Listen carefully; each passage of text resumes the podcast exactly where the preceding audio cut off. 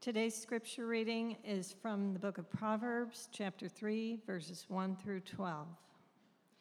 My son, do not forget my teaching, but let your heart keep my commandments. For length of days and years of life and peace they will add to you.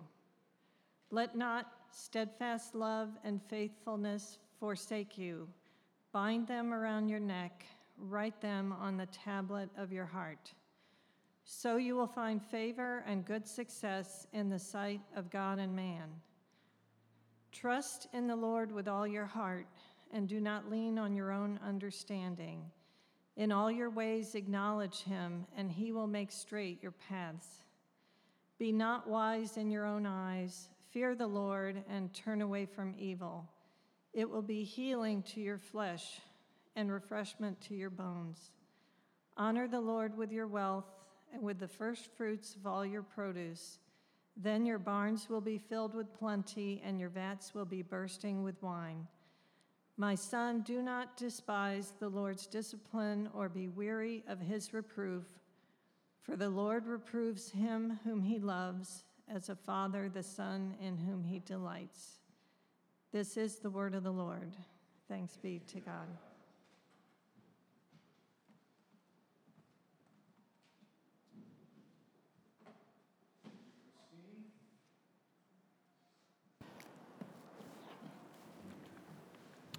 All right, we are uh, looking today at Proverbs 3 as it's been read for us. And uh, we're between series right now. We just finished up 1st and 2nd Thessalonians last week, and I always plan a little bit of a week or two between series just in case I want to do something a little different, uh, out of the ordinary. And, uh, and also, but it's our normal practice to go through series, go through books of the Bible. Um, actually, we'll have a series starting next week on the kings of Israel, and we're going to do that through Advent. So, Advent doesn't start next week, uh, but it does the week after. We're going to introduce that series next week. But we had one week uh, in between. And I wanted to look today at Proverbs chapter 3, which is one of my favorite passages in all of Scripture, one that I've quoted, gone to so many times, and, and yet I don't think that I've ever preached a sermon on it. So I thought this would be a great opportunity to do so. We're going to be talking about trusting in the Lord. We're told throughout the scriptures that we need to trust in the Lord, and it can be kind of an abstraction. I don't really know what trusting in the Lord means. What does that look like in real time? I think we all know that we should. I think we all know that uh, we've seen people in our lives that we think, well, they really trust the Lord. But it's hard to know exactly what that is. And I want to look at Proverbs 3 and, and also to get very practical, especially at the end of uh, the service today, to give you some guidance on ways that you can grow in trusting the Lord. So, if we were to play a word association game with the word trust, which is what I did earlier this week, I, am not kidding in saying the very first thing that came to my mind was Indiana Jones. Uh, so that's, that's just what came into my mind. Uh, some of you will know Indiana Jones. This is part of your cultural upbringing, uh, part of your story is that you've watched the Indiana Jones movie. Some of you, maybe who are younger, maybe know that it's a thing, but this is not something that uh, you've spent a lot of time on. And uh, let me just, just tell you where I was getting this idea of trust with that association. if you're uninitiated into the lore of Indiana Jones, Indiana Jones and the Last Crusade, I think it came out in the late 1980s. And so part of my childhood was watching The Last Crusade. It's an adventure story. Indiana Jones is trying to get the Holy Grail. He's trying to get to the, the place where the Holy Grail is stored. And uh, in, it becomes clear near the end of the movie that Indiana Jones is going to have to go through a series of tests to find the Holy Grail, where it's stored in this ancient cavern, and he has to go through a series of tests and pass them in order to reach it. And one the, what made me think about trust is I thought about the leap of faith. That is one of his tests. In his search for the grail, he comes out of a rock area and he sees a drop off, a cliff. And he has to get to the other side. There's a huge uh, abyss between him and where he needs to be. And, um, and so he realizes that he's going to have to get to the other side. How is he going to do that? He has to take a leap of faith, he has to trust. And, um, and so he realizes what he has to do. And it's really in two stages. There's no dialogue in this part of the movie. I rewatched it this week on YouTube. There's just, it's just adventure music, okay? And he comes to the edge of the cliff, and the first thing that he does is he remembers. He, he remembers that he needs some information. He takes out his. Um, his map. I don't even remember where he got this map, but you know, this, these little clues, and he sees there's a cavern that he's going to have to cross, and that he is going to have to step out, trusting that there is a bridge there, a bridge that he cannot see. So that's the first thing that he does is he remembers. But then you see him do something else. He releases. Now, these are my words that I'm giving it. There's no dialogue in the movie, but he comes to the edge of the cliff, and you can see what he's doing. He closes his eyes. He visibly relaxes his face. And what he is doing, presumably, is he's releasing. He's releasing his understanding of gravity. He's releasing perhaps his scientific worldview. He's releasing his knowledge of reason and experience that if you step off of something that isn't there, that you're going to fall. And you can see him just believing it, right? He's, he's beginning to trust. And then he takes the step off and he falls onto a bridge. And then the bridge is, is visible. But he remembered first and then he released. That's what he did. And so he learned to trust. Now, I'm really thankful that God does not require a bridge test uh, for us to have faith in him right? Uh, and we're not doing uh, trust exercises today, don't worry. We're not doing any trust falls. Maybe you did those at camp when you were growing up where you have to fall backwards and trust that somebody is there. I mean, I guess those have a, their place sometime. Um, but that's not what fully what we're talking about here. But we are talking about believing in something, trusting in something that is sometimes hard to know, hard to experience. And I actually think that those two movements of trust are both really important. And what Proverbs 3 lays out for us is there is the movement of remembering, and there is the movement of releasing. And that's where we find trust. We remember who God is, and we release the other things that we are trusting in. Here's what I want us to see today we learn to trust in the surprising abundance of the Lord when we remember who He is and release the other things that we trust. We remember who He is and we release the other things that we trust. What I want to tell us this morning is that the scriptures say that when we do those two things, we actually find a surprising abundance. What, what I mean by that is we have desires for things, we have things that we want, we have experiences of life that we want to have, and actually, trusting in the Lord is the most wise way to get those things. There is actually an abundance on the other side of giving your life to the Lord in trust. So let's look at the two things remember and release. First, there's things that we need to remember. This is the first four verses. In verse 1, we're told the first thing that we need to remember is the teaching or the commandments of God. My son, do not forget my teaching, but let your heart keep my commandments. For length of days and years of life and peace they will add to you. Don't forget, he says, in other words, remember, my son, my teaching, my commandments. Now, this is Solomon writing, maybe to an actual son, maybe uh, to just the idea of a son in Proverbs but the, this is more than the commands of Solomon, of course. We believe that Proverbs is in the Bible. This is God's command. And when he talks about the commands of the Lord, he's talking about the whole history of who God is and who he has revealed himself to be. The commands of God are actually a pathway for trusting in God. How so? Because the commands of God reveal God's character.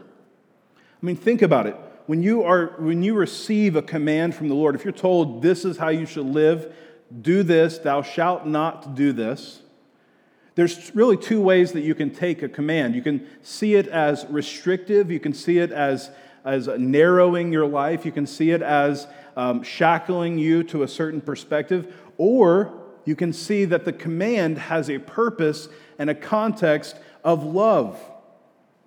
That's certainly what we want our kids to see when we give them commands, when we are at our best as parents. We want them to see the reason why I say, You shall not play in the street, is because I love you and I want you to be safe. That's what we want our children to see. Do we know that that's the reason that God gives us commands as well? Actually, for us to grow in trust in Him. He actually says, I love how he says in verse 1 let your heart keep my commandments. The heart being the inner being. The, let, it's not just that I want you to keep these commands because I desire obedience, it's I want you to see. I want your heart to follow after my teaching. And when we see that, we see that God has a great desire for us to see his love think about the Ten Commandments, the most famous commands given in the scriptures. Sometimes we forget that the context and the purpose of the commands, the Ten Commandments, was God's gracious love. How did the Ten Commandments begin? Well, the first one is, Thou sh- you shall have no other gods before me. But before that command is a remembrance. I am the Lord your God who brought you out of Egypt. I have done this for you. I rescued you. The commands of God had a context of grace, of Him already rescuing His people. And in that gracious context, He tells them how to live. I rescued you. I care about you. Now follow these commands. And actually, if you look at some of the commands, the first command with a promise, we're told, is honor your father and mother. This command says that your days may be long in the land that the Lord your God gives you. Honor your father and mother. So we see not just the gracious context, we see even in that command a gracious reason that your days would be long in the land that your Lord your God is giving you. Same thing here. Let your heart keep my commandments, verse 1, verse 2, for length of days and years of life and peace they will add to you.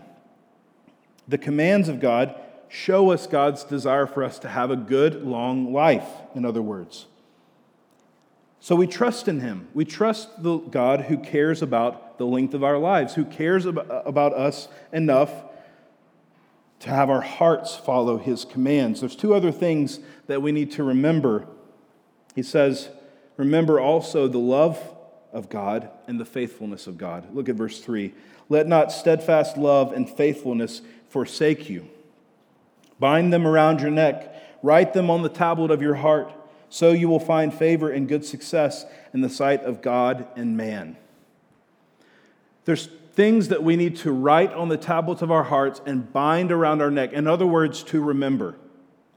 And what are those things? The steadfast love of God. Steadfast love. That word so often used in the Old Testament, hesed it's God's covenant love for his people, his faithfulness, often translated loving kindness. It is this care that he has for his people. And also faithfulness, highlighting his steadfastness and his commitment.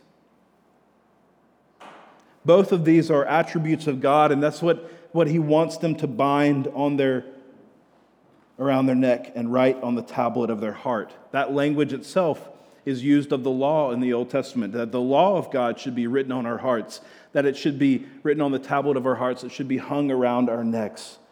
In other words, keep this close at hand. Keep this close. Of all the things that you need, you need to know that God has a steadfast love for you and a faithfulness, a commitment to you. Again, there is an abundance attached to it. The first promise was that you will live long in the days, that you have length of days and years of life. Here he says, you will find favor and good success in the sight of God and man.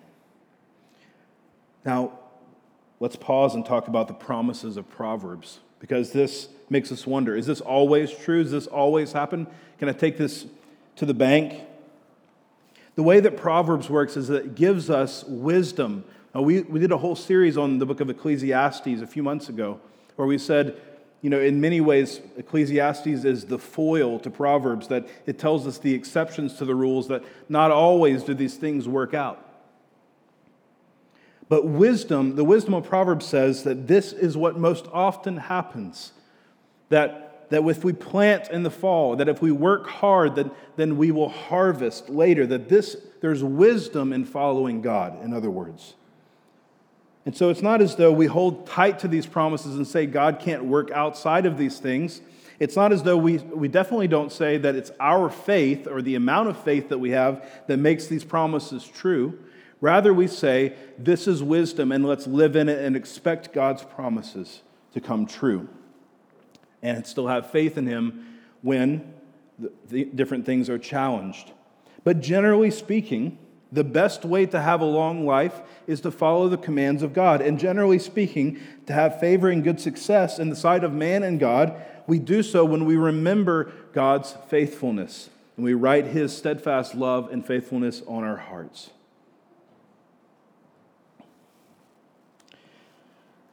We need to remember things in order to trust God. These are the central things that he says that we make sure we call to mind, remember. But that's only part of trusting in God. The second part, and really where the majority of this passage lies, is in releasing other trusts, releasing other things that we put our confidence in. So we remember certain things but we also, there are things that we need to release. There are three of them I want us to see here in these remaining verses. The first is that we release the need for self reliance. Release the need for self reliance. Look at verse 5 and following with me. Trust in the Lord with all your heart. Do not lean on your own understanding. In all your ways, acknowledge him, and he will make straight your paths. Be not wise in your own eyes. Fear the Lord, turn away from evil. It will be healing to your flesh and refreshment to your bones. Now, this flies in the face of our human impulse ever since the Garden of Eden. Our impulse in the Garden of Eden, we're told, is you shall not surely die. This is when Eve saw that the fruit was desirable to make one wise. We have it built into us since the fall to be wise in our own eyes, to be self reliant. And I would say that, especially as Americans, this is something that deeply challenges us because we deeply believe in self reliance. It's part of our story, it's part of our ethos and vibe. Ralph Waldo Emerson wrote a book called Self Reliance, and that has become part of the American story. Self reliance.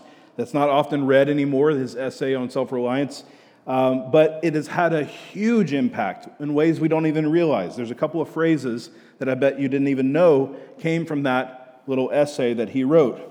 To be great is to be misunderstood. That is from self reliance. How about this one? It's not the destination, it's the journey. That also came from self reliance. It's this idea written, Emerson was writing, he was in the transcendentalist camp. He wrote to, to capture this unique American spirit, the human spirit of discovery, that we can decide things for ourselves, that we can go out and conquer things. This is what he says at one point in the essay there is a time in every man's education when he arrives at the conviction that envy is ignorance, that imitation is suicide, that he must take himself for better, or for worse, as his portion, that though the wide universe is full of good, no kernel of nourishing corn can come to him but through his toil, bestowed on that plot of ground which is given for him to till.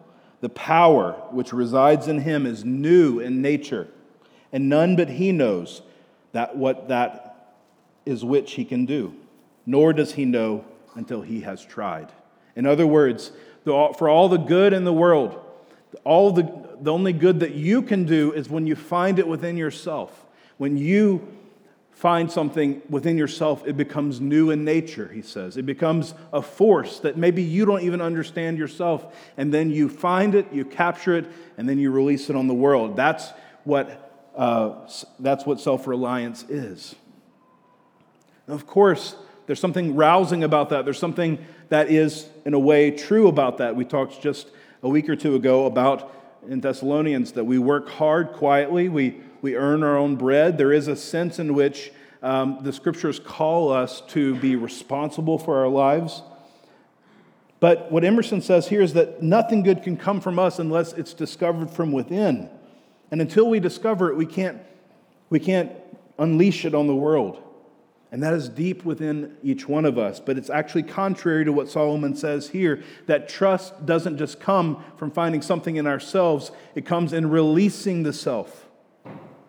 Do not lean on your own understanding. Be not wise in your own eyes, he says.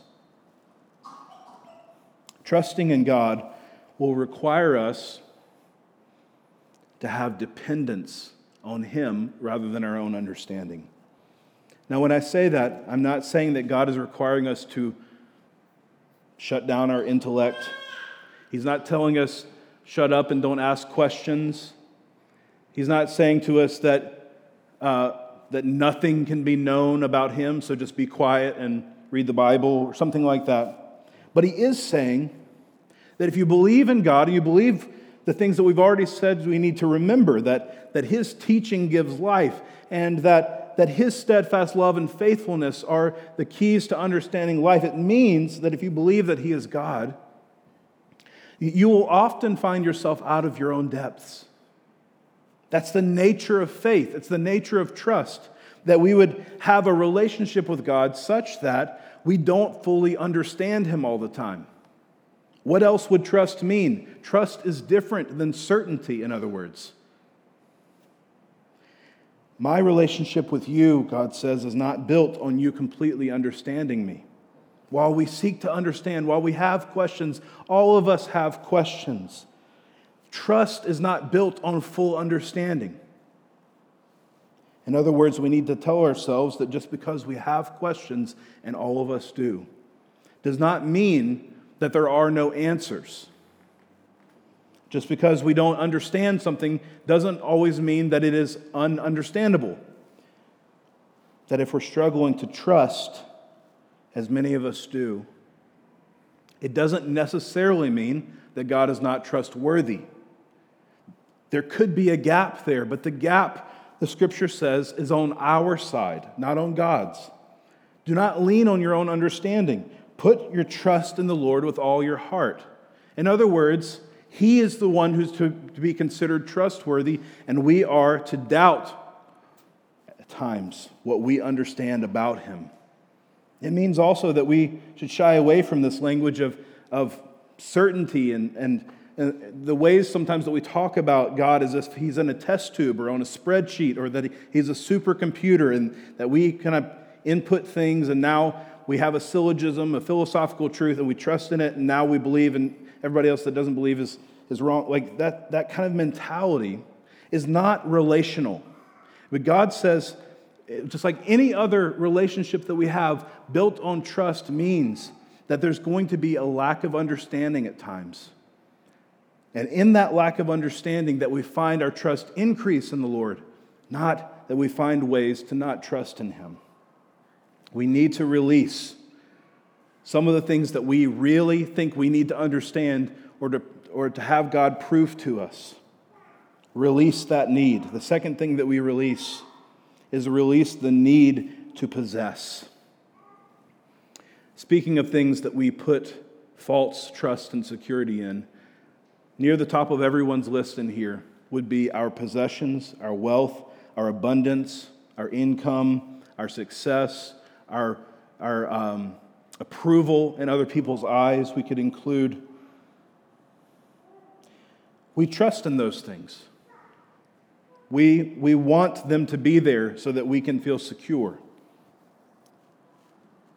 Solomon says this in verse 9 Honor the Lord with your wealth and with the first fruits of all your produce. Then your barns will be filled with plenty, and your vats will be bursting with wine.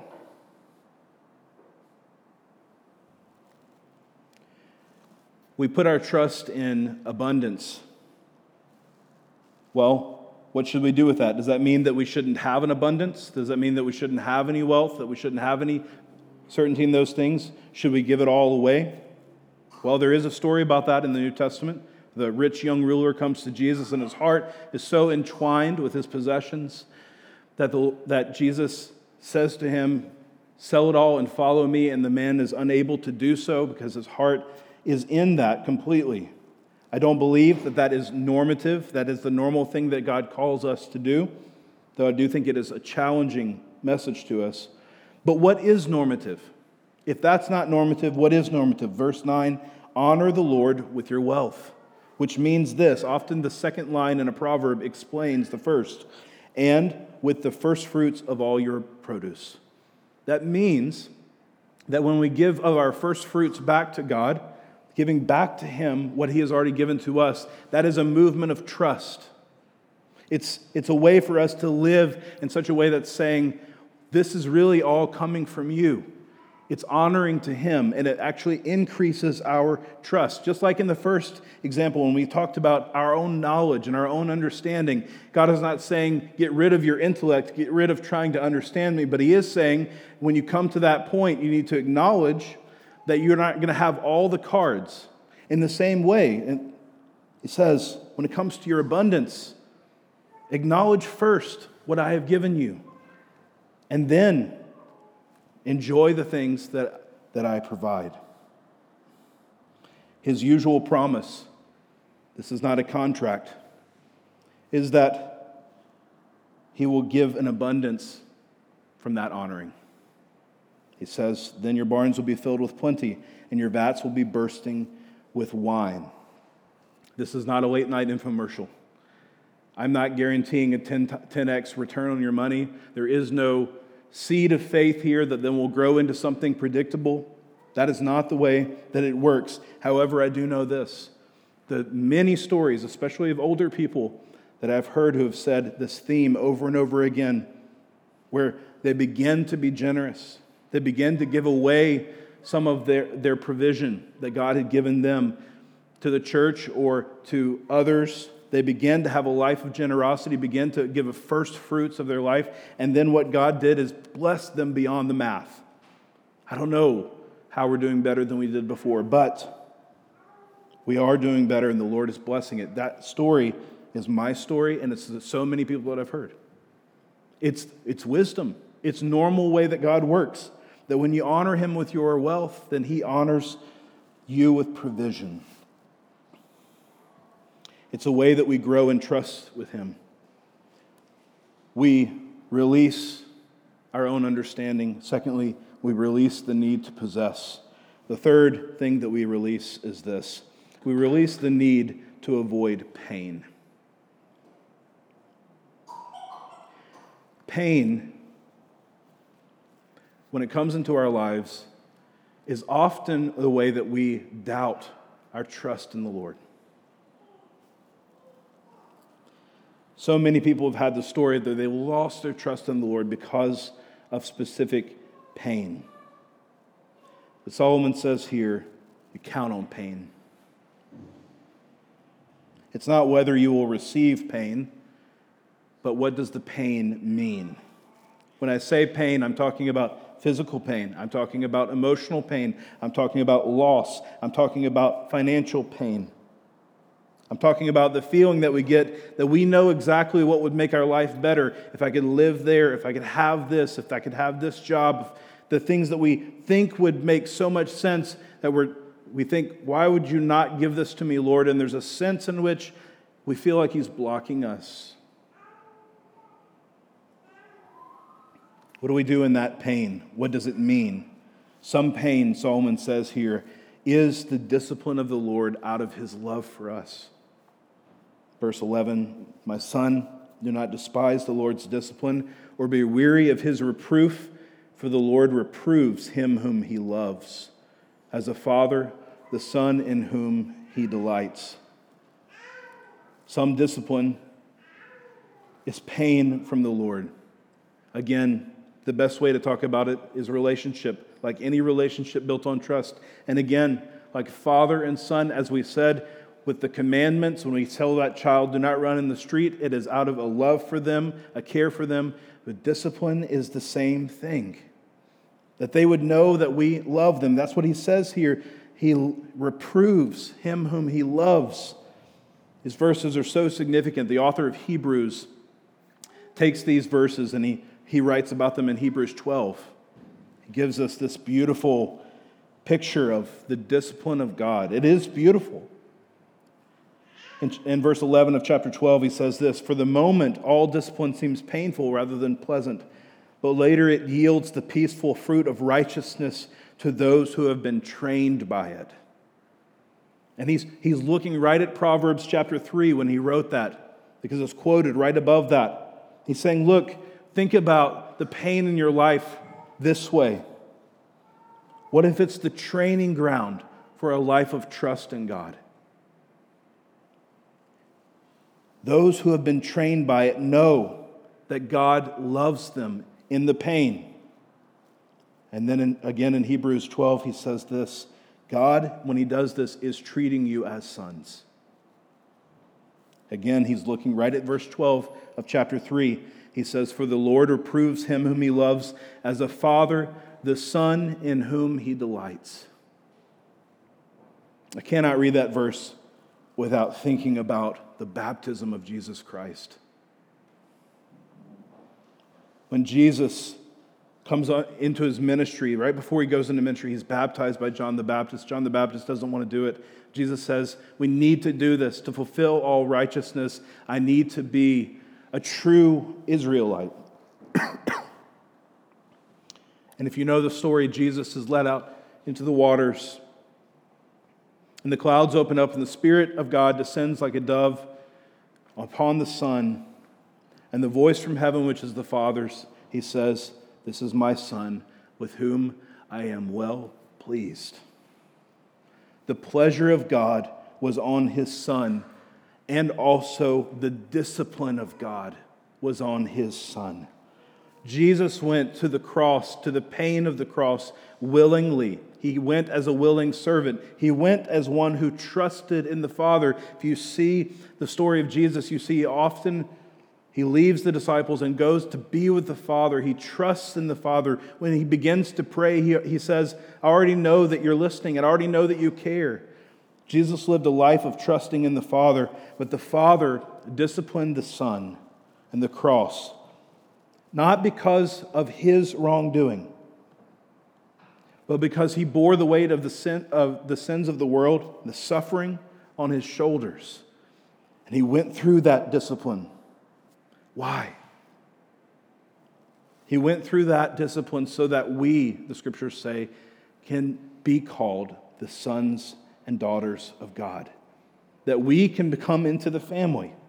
And so now God delights in us as sons and daughters. These promises from Proverbs, originally given to Israel, and then said about the Son that he is the Son in whom he is delighted, now we receive because we've been grafted into this story.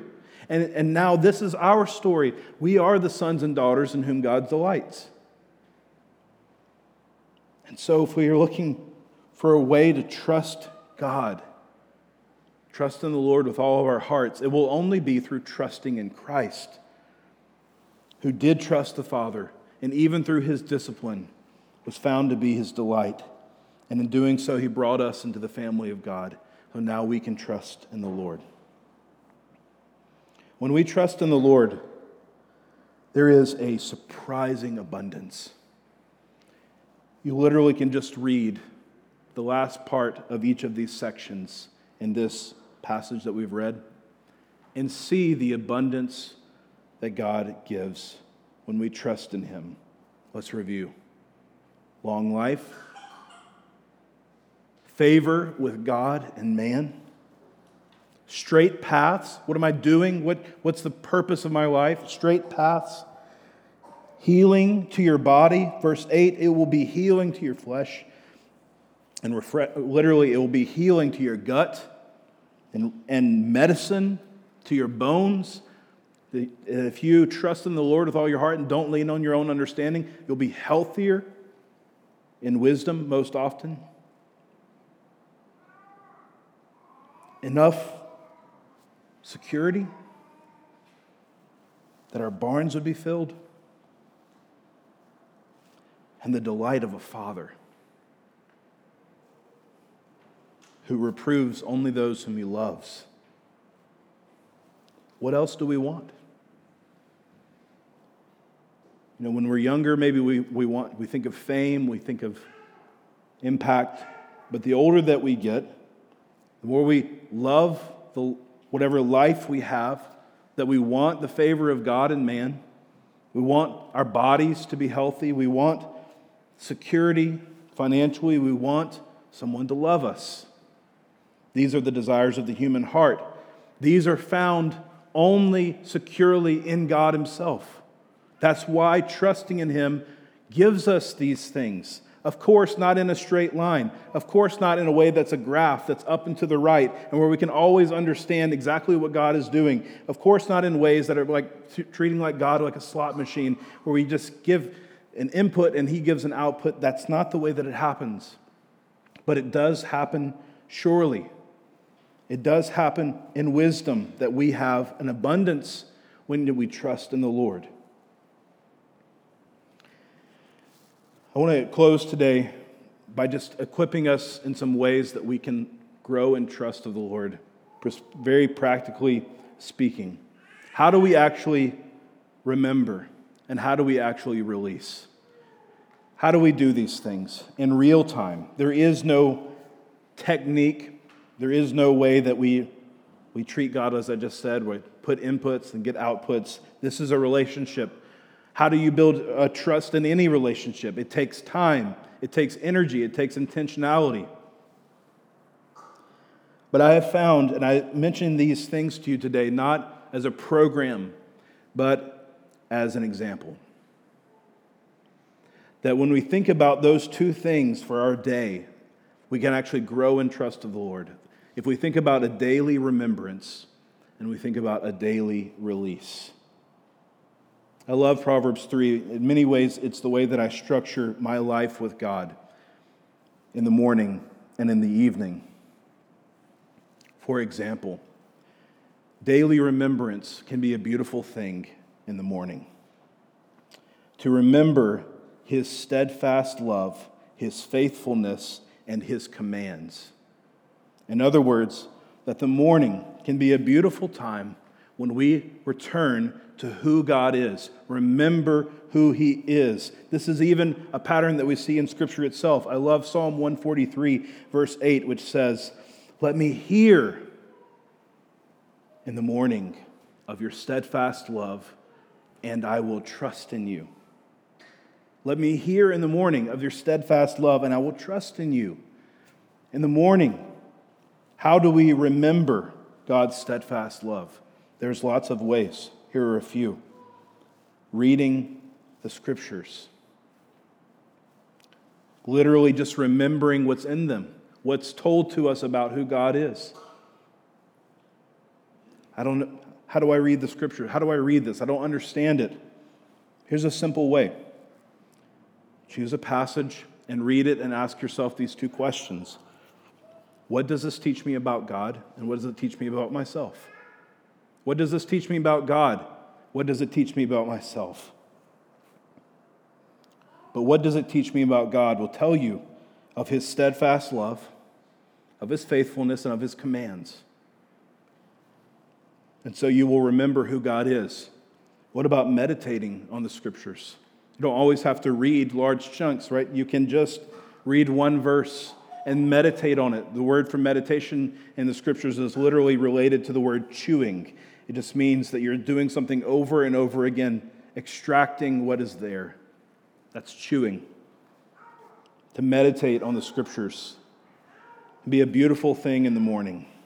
Memorization, literally just taking these words for what it says here to write them on the tablet of your heart means that you know some things about God, his steadfast love and faithfulness, that they're, they're written on your heart. They're in your body.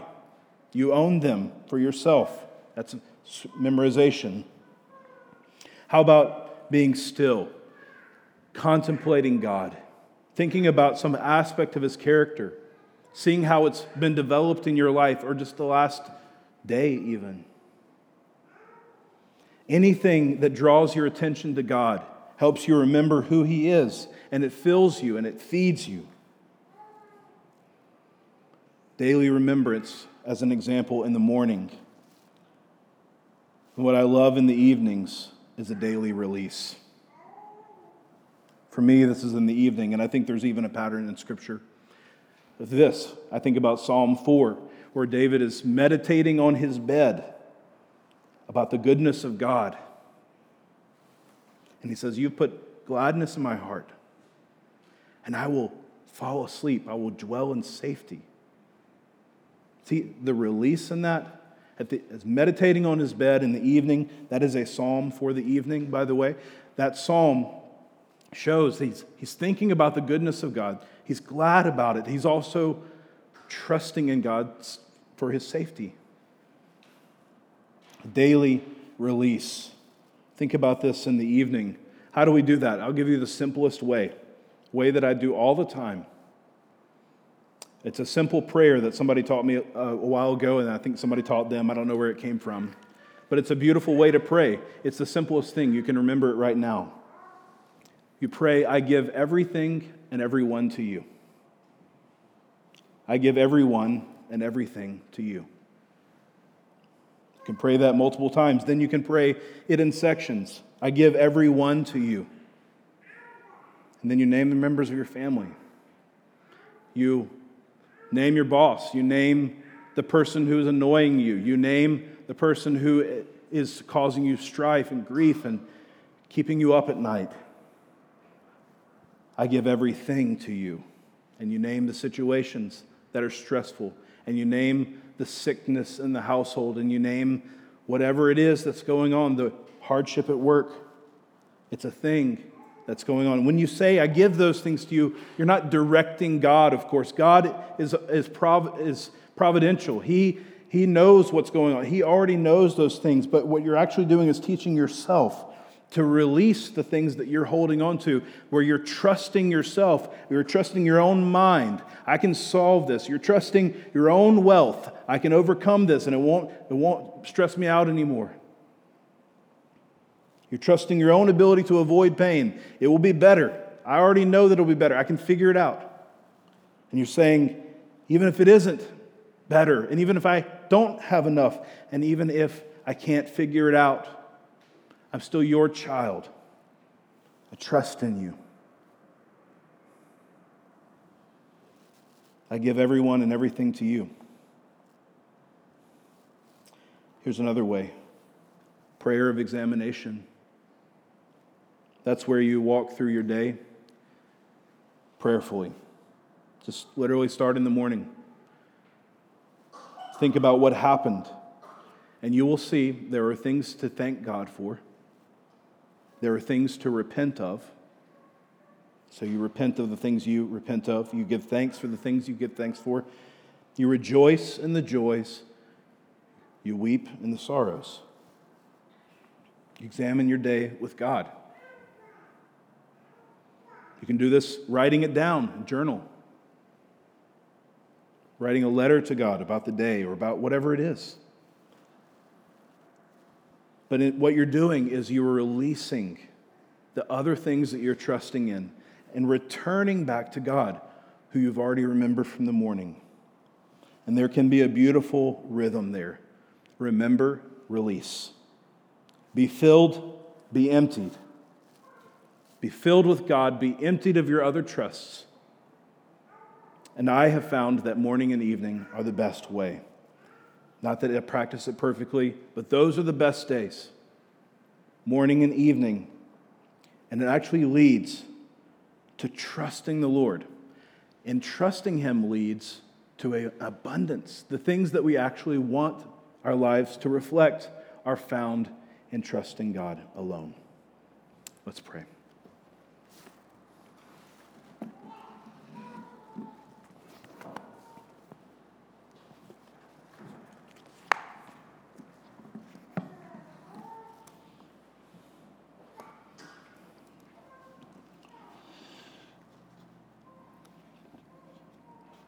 Father, I pray that you would shape us into the people who remember your steadfast love in the morning and trust you, and who lie on their beds at night, releasing our trust in everything else. That you would give us a rhythm of life in you that is a life of abundant trust. We thank you for the gospel of Jesus Christ who gives us that abundant life, who brings us into the family. As we come to your table this morning, I pray that you would fill us. We have already repented of our other trusts. We have already said, These are the things that I have put trust in and, and release to you and your sovereign grace and mercy. But we need to be filled. We need Christ, the one who trusted the Father even to the point of death on the cross. So fill us with yourself so that we are abundantly full with what you have provided in your Son, Jesus Christ. It's Him that we honor and exalt now. And in His name we pray. Amen.